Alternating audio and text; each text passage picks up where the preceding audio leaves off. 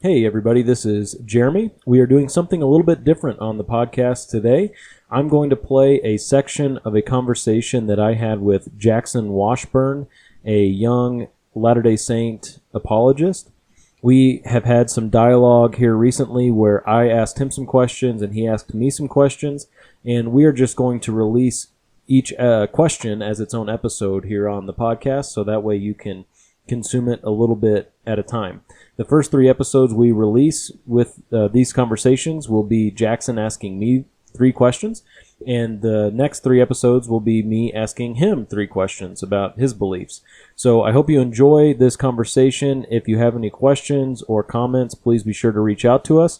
If you are a subscriber, Uh, please make sure that you give us a like on whatever uh, platform you're using to subscribe to us. Leave a rating, uh, leave a comment, do all that stuff that helps us. Uh, that would be great. We appreciate it very, very much. We hope you have a good and godly day. My kind of overarching question is, uh, what are your thoughts on the documentary hypothesis and the varying theological worldviews uh, that its textual traditions seem to espouse? So beyond di- just differences in use of the divine name, uh, so, you know, for those who might not be familiar, the documentary hypothesis um, has its origin in kind of a, um, what's referred to as like higher criticism of the Bible, um, a historical development uh, around the, the nineteenth century. Um, the documentary hypothesis was really um, initially popularized um, uh, by an individual of the last name of Wellhausen. Forget his last name. Was it William what, Wellhausen or something? Mm-hmm. Um, anyways, first name not important, but Wellhausen, uh, you know, that that's uh, the important name there, um, that, you know, breaks essentially the Hebrew Bible into four kind of distinct schools or traditions, um, J, E, P, and D. Um, and these letters referred to these schools, the, the J being the Yahwist school, uh, the J being, you know, for the German uh, uh, way of, of spelling that, uh, like Jehovah, um, E being Elohist, uh, um, P being priestly, and D, Deuteronomist. And so these four schools um, have historical origins in different parts of ancient Israel. Um, they carry different theological worldviews. Um, and in the text of the Hebrew Bible, um, it's the view of the documentary hypothesis that we can segment the the Hebrew Bible, the text, um, into uh, these different camps, and that some of these camps uh, redacted earlier texts, um, such as the Deuteronomists, redacted earlier uh, texts coming from these other schools in order to reflect their theology or, or you know, inject their theology into them. Um, so with these schools, like the Yahwist school, for instance, um, the argument is that uh, there you have uh, a view of God that's corporeal and highly anthropomorphic, um, and also favors the, the use of Yahweh as the divine name. Um, there's differences in the other schools as well. Um, but, uh, you know, what do you make of kind of this, this historical phenomenon, this, um, you know, view that is popularized, uh, I'd say, in secular biblical studies. Um, it's held also by, you know, some Jews and some Christians. Um, and uh, there's various articulations of it. It's, um, it, it's since become less popular. Um, there's not a complete consensus, but at least for many biblical scholars um, who don't have your same theological commitments, um, they would see the Bible as an evolving text, which was later redacted by Uh, individuals with different points of views, um, and that uh, there's different uh, historical critical methods that we can use to discern, you know, what texts come from which schools and what worldviews they might represent. Um, so wh- what do you kind of ma- make of the documentary hypothesis, and uh, how, how do you a- approach it? So it's Julius Wellhausen. I just looked. Yeah, there we go. Awesome, and thank uh, you. Yeah, Bauer and Boltman are the other two big names mm-hmm. with, with that. But and now, um, you know, Bart Bart Ehrman too would be a big mm-hmm. name, a contemporary name. But um, I think yeah, so. Of course, I uh, I reject the J E P D theory quite fully, and I learned at J E D P. Do you, oh, okay. Do you learn I, at P D? I, um, I, I've seen it as P D in some places. I I, okay. I think there might be some. some variability there. always throws me off because I think most places do P D like you do. I don't yeah. know why I learned it the other way.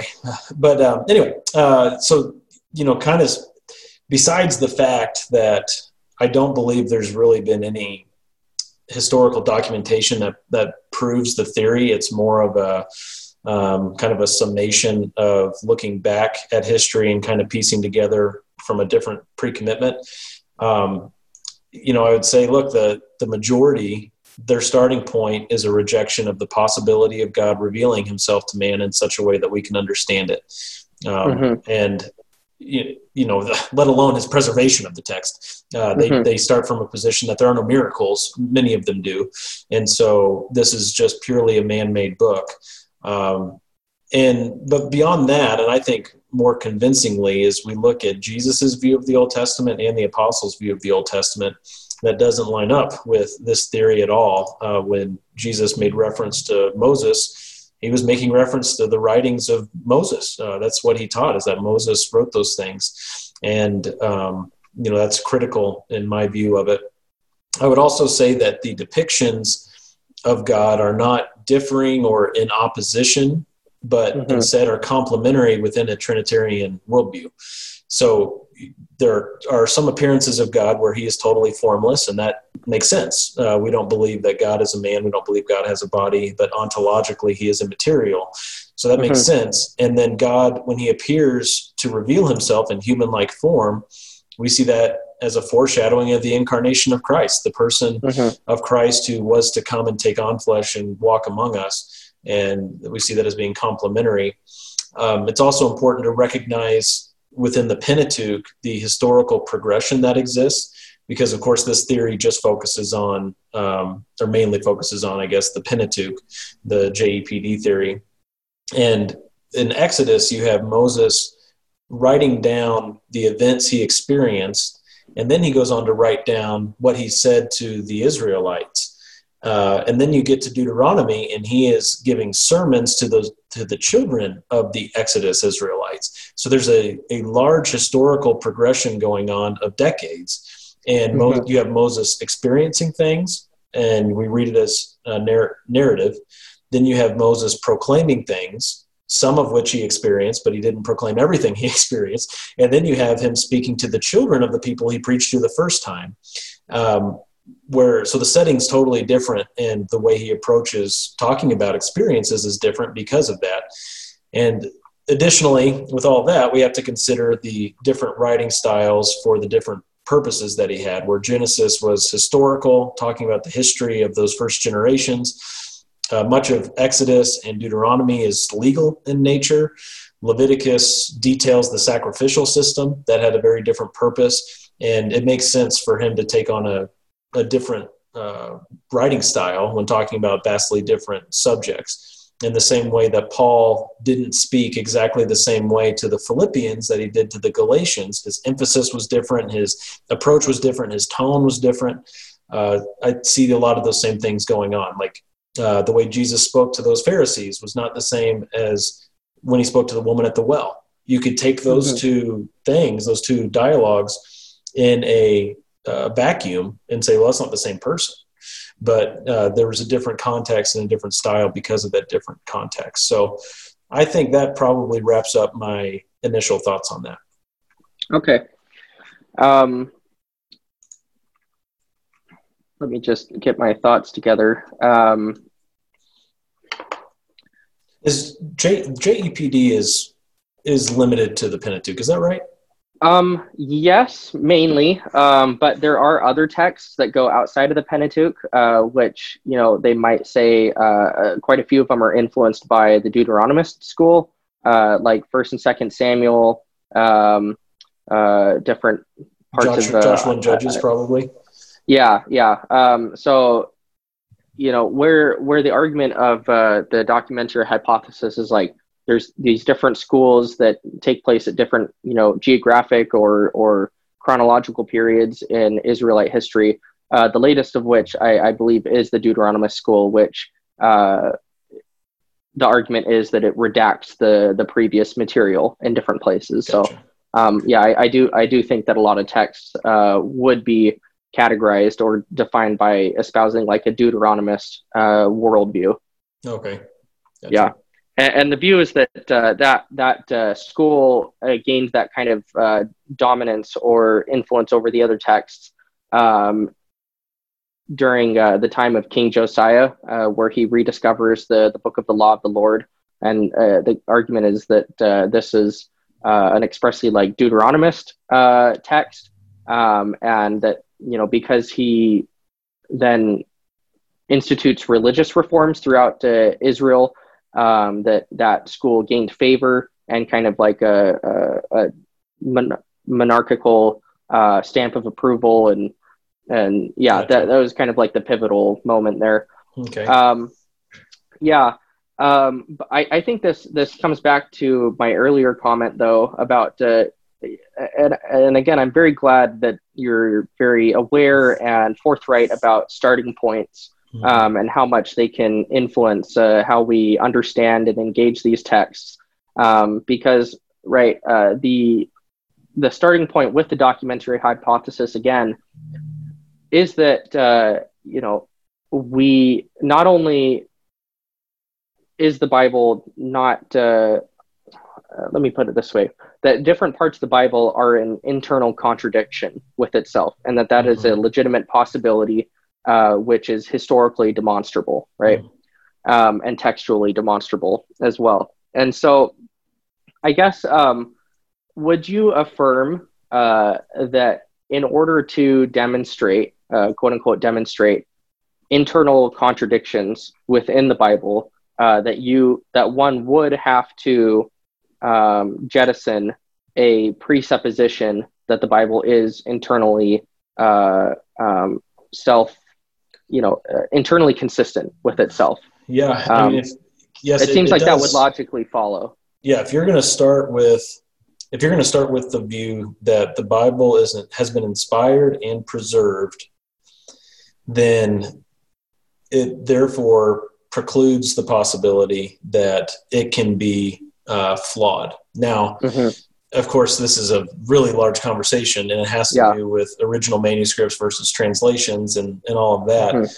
Um, so it's quite possible that someone could say uh, that there are uh, there are flaws in the English translation of the Bible, whatever translation that person might happen to be using. Like uh, a King James, they turn to First John five seven and say, look, this isn't Uh, original, this shouldn't be in there, and I could agree with that person. And by doing that, I am not forfeiting the view of inspiration and preservation in Scripture. It's a recognition that, yeah, we know from history that Erasmus um, had that verse added. The, it's called the comma Johannium. And, yeah, yeah. And that verse was added in there. It's not original. All right, so we mm-hmm. can we can ninety-nine percent be sure of that. But if we're going to take the view that the Pentateuch was not written by Moses, but it was written by different schools that piece things together, now we have really, really, really big problems that extend well beyond just one verse or one passage, but really affects the whole Bible, particularly getting to the teachings of Jesus. And you kind of have to conclude that either Jesus was wrong or he knew what was right and was just kind of misleading the people by teaching them that it was Moses who wrote it. Mm-hmm. So, like, when we take the the presupposition that the Bible is internally consistent, that, you know, not only was God capable of preserving his word, um, you know, but uh, did preserve it, and that uh, the, the the biblical text is understandable, right? Um, if we took the inverse of that, um, I, I guess, so I'm trying to strike at like what I see for me personally as, as you know, an, an issue with the, the presuppositions here. So for me, the, the way I see it, and, you know, I welcome your commentary after I explain this, but so on the one hand, we have the presupposition that uh, Scripture is internally consistent, uh, that it is, you know, preserved, um, that it does not internally contradict itself, um, that the theology is is consistent, or, you know, consistent within your framework of progressive uh, revelation. Um, and so, like you like you said earlier, um, if we have that view of Scripture that it is not internally uh, or, or even cannot be self-contradictory, um, then it seems to me that nothing that one would present, right, uh, could, um, you know, dispute that or demonstrate otherwise, um, because it would require a jettisoning of the presupposition there. So for me, I see the presupposition that, you know, Scripture is internally consistent, leading you to the conclusion, right, in all cases that Scripture is internally consistent. Whereas if one were to assume the inverse, uh, that Scripture may be internally consistent, but also may not be, to me that seems to, you know, leave open the possibility that, yes, if Scripture is internally consistent, then, you know, it, we should be able to reasonably establish that through exegesis and through reading the text. Um, but it also leaves open the possibility that it might not be consistent, right? And so I see at least, you know, two two conclusions there, uh, that if Scripture is consistent, it should be able to demonstrate its consistency. Um, but if not, then we should be able to demonstrate that it's not consistent. Whereas yeah. with the other presupposition, it seems like the only possible conclusion is that it's consistent, right? Mm-hmm. Um, so that's kind of how I'm viewing it in my mind right now. I'm happy for you to pick that apart or comment on it or respond to it, uh, however you see appropriate. Yeah. What would you, what would you say to, cause I, yeah, I totally am tracking with you. And I think that's a very valuable thing to bring up and, and talk about. Yeah. So, so if you start with the pre-commitment that it is the word of God and it cannot be flawed, then it can never be shown in any way to be inconsistent or flawed yeah. in any way. Yeah. Mm-hmm. Now, if you start from the position of, It, it might be flawed. Now, it can mm. never be authoritative, and you must always be authoritative over it. Is mm. that right? Yeah, it, it, it seems like that would require uh, an individual to make the call of whether or not it is internally, you know, consistent, right? Because uh, it would require us to either compare passages against each other, to draw from history, you know, or other texts uh, that are outside of the Bible to interpret the Bible, right?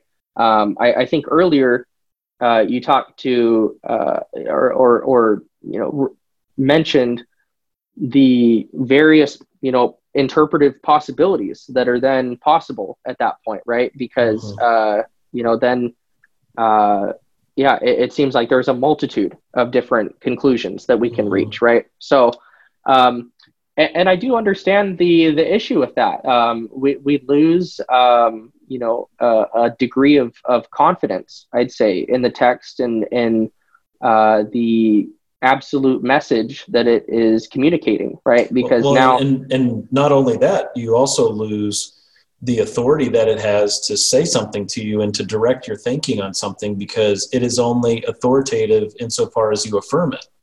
Mm-hmm. Yeah. And, and I, I have gotten... this in conversations with uh, different uh, small O Orthodox Christians uh, who, you know, do take uh, an inerrantist, infallible view of Scripture that is, it's all self-sufficient, right? Um, where in talking to them, not just myself, but it's clear from the, the diversity of uh, various scholars, people from different worldviews, Uh, there's a lot of different ways to consider the Bible. And I've seen in different Christian denominations too, if that uh, view of inerrancy or infallibility is, you know, decreased or, you know, modified in some way as to make, you know, these interpretive possibilities uh, uh, more open. Um, yeah, it, it seems like there's a there's a very wide a- array of, of conclusions that, that one can reach, and um, there's a lot. The gray area gets expanded um, because you mentioned previously that, you know, even within the evangelical world, let's say individuals that do, you know, take a, a view of Scripture that is very high, that it's self-sufficient, inerrant, infallible. Um, that, you know, there's still there there. Evangelicals are not a monolith, right? Right. Um, yeah. So there's still interpretive possibilities um, that are possible there. Um, but I, I'd say the range and the the the kind of disagreements are much more restricted, um, you know, on perhaps various diff- more difficult passages or, you know, uh, secondary and tertiary issues mm-hmm. as well, let's say. So Yeah, um, I, I completely see um, how that can be, um, I guess, not just daunting, um, but uh, problematic, mm-hmm. too, um, to an extent, um, it, it, at least from your position. Um, so do you see, uh, there's, but on the flip side, I think there's various Christians who, um, let's say, like Peter Enns or Michael Heiser or you know, individuals who I don't even know if they would identify as "quote unquote" like progressive Christians, right? But they're certainly I bet, Pe- more... I bet Peter Enns would. I, I don't think yeah, Kaiser yeah, would. Yeah, but you know, uh, let's just say they're certainly more, you know, uh, closer to the middle of the spectrum mm-hmm. than you know evangelicals. Most evangelicals uh, would identify. So, um, but they seem to be able to to make uh, sense of of Christianity to you know at least from their own. Claims uh, espouse a, a Christian worldview, and uh, still they don't reject the Bible outright. They consider it to be something that uh, guides their life. They consider themselves to be believers in Jesus Christ. So, um, is this also an area that you you would see as uh, um, uh, dangerous to soften on, or is it something that you know decides who is and is not Orthodox? Right? Yeah. Um... Because basically what goes hand in hand with a liberal view of or progressive view of the Old Testament is evolutionary theory. Um, mm-hmm. I I don't know of anybody who holds to like J E P D, for example, and is still a the uh, creationist, theistic, mm-hmm. uh, six-day yeah, creation yeah, person. Yeah, yeah. So I think I'd agree with you there. They go they go hand in hand, and there are. Um, lots and lots of dangers. I, I wrote an article for my website. Uh, let's see, when was this published? June of sixteen, um, called twenty Questions for the Theistic Evolutionist. And it, it goes hand in hand with the view of, of the Old Testament, like we're talking about. And so I asked questions like, um, let's see, when, what did Jesus mean when he cited Genesis one saying, from the beginning, God made them male and female? Um, what did Jesus mean when he talked about believing the writings of Moses? What did Abraham mean in Luke sixteen when he said that men should hear Moses?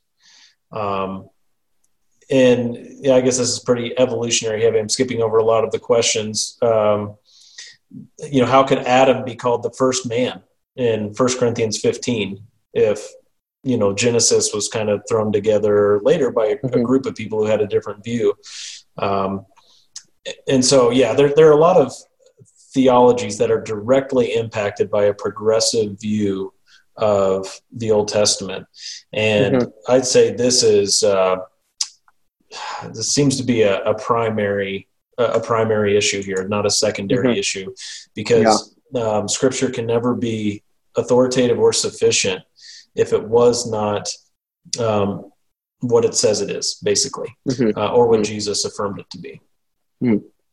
Yeah, and I, I'd be interested um, talking more about that in uh, you know future conversations too, yeah. because this this is an area where yes, you know, I, I think I'd be right with you, right? Where if we are presupposing an evangelical worldview, um, some of the different issues that I've raised are uh, not just problematic, right? But they open up to a whole range of of issues, and so.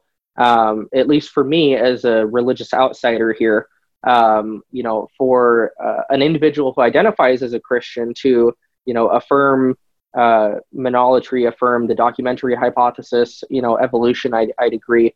It seems like, you know, once once that happens, uh, it is rare, if not, you know, it, impossible for a whole host of other things mm-hmm. to not, you know, uh, follow as a result. Um, And even though there are Christians uh, who, you know, whether they identify as progressive Christians or, um, you know, reconcile their faith in different ways, um, you know, most of them just aren't single issue, you know, it, it's right. not a single thing, right?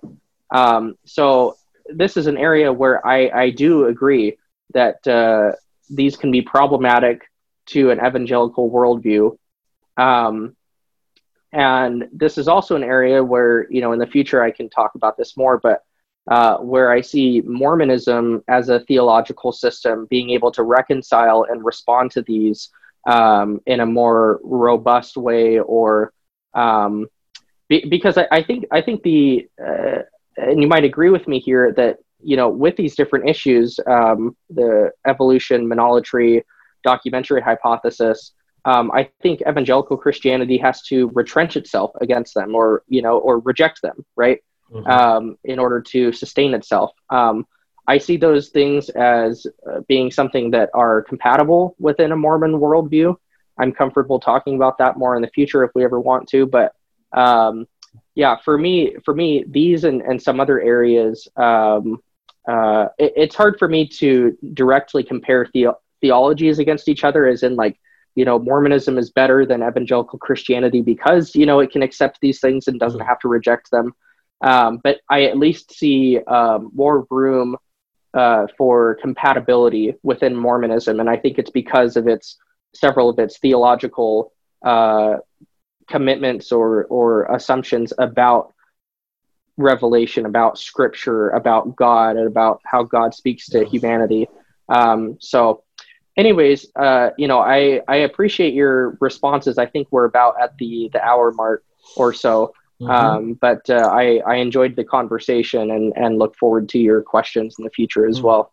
Yeah, yeah, look forward to the next one. And uh, so we'll go ahead and sign off for this. Do we call them episodes? Yeah, uh, interviews, episodes, you know, Since what, be whatever you want, I guess. Ish, we should, yeah, I guess we could say episodes. So, yeah, we thanks could call for them watching. Per- persons, we could call them persons oh, as well. So, episodes. Uh, so, for... Uh, those of you who, who watch, too, we hope this was a great benefit to you and encourage you to interact somehow. Leave a comment somewhere, because it would be great to have a wrap-up episode where we can draw out some of those questions and answer those, knowing, you know, what's most important to you as far as uh, information, because we've talked about a whole host of things, and maybe just a couple of things really piqued your interest. Ask us more about those, and we can we can discuss those in more detail. So, mm-hmm. till next time. Well, thank you, Jeremy. I appreciate it.